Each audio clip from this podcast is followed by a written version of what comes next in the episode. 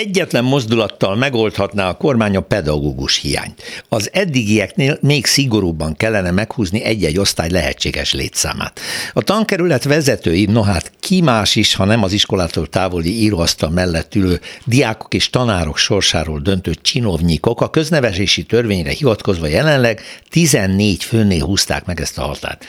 Ami azt jelenti, hogy ennél kisebb csoport nem alakulhat az iskolákban. Érettségizők, speciális nyelvszakosok, felzárkóztató programra járók üljenek csak mind ugyanabban a tanteremben, és ha ez nem tetszik a tanárnak, hát oldja meg. 45 perc alatt kis csoportokkal foglalkozva mindenkire jut majd ideje. Hát így látszik ez a ma íróasztalok mögül.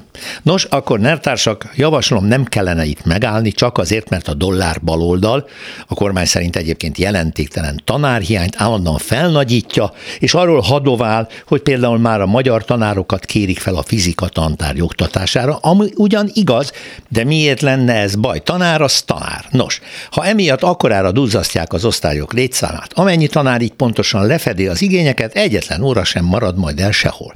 Amelyik iskolában például csak öt tanár maradt, a diákok létszámát egyszerűen elosztjuk öttel, és így alakítanak osztályokat, és akkor már is minden rendben lesz. A köznevelési törvény ilyetén módosítása igazán csak elhatározás kérdése, már pedig az egypárti állam esetén ez egy mozdulattal megoldható. Egyeztetés, mérlegelés, szakmai tapasztalatok figyelembevétele, mint tudjuk, ez mind bolsevik, trükk és soros. Ha kicsit tovább menne ez a kormány az Orbáni úton, hamarosan még észszerű megoldások születhetnének a közoktatásban.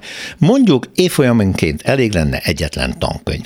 Akkor aztán végképp mindegy, hogy milyen szakos tanár melyik tárgyat tanítja, hiszen lényegében csak egy nagy tárgy lenne. Ugye milyen szép. Na de miért ne?